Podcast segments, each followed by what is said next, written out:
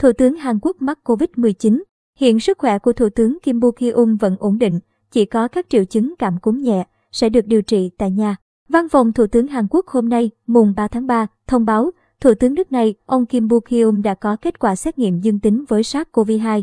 Trong bối cảnh khi số ca nhiễm mới mỗi ngày tại quốc gia này liên tục lập kỷ lục do sự xuất hiện của biến thể Omicron có khả năng lây truyền cao.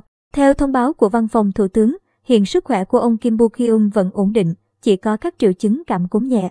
Sẽ được điều trị tại nhà và các cuộc họp khẩn cấp với cơ quan phòng chống dịch bệnh tạm thời do các quan chức khác chủ trì.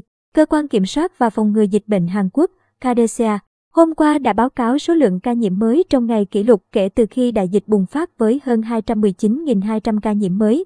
Số lượng ca nhiễm mới đã tăng gấp đôi chỉ trong vòng một tuần, được xác định do biến thể Omicron có khả năng lây nhiễm cao.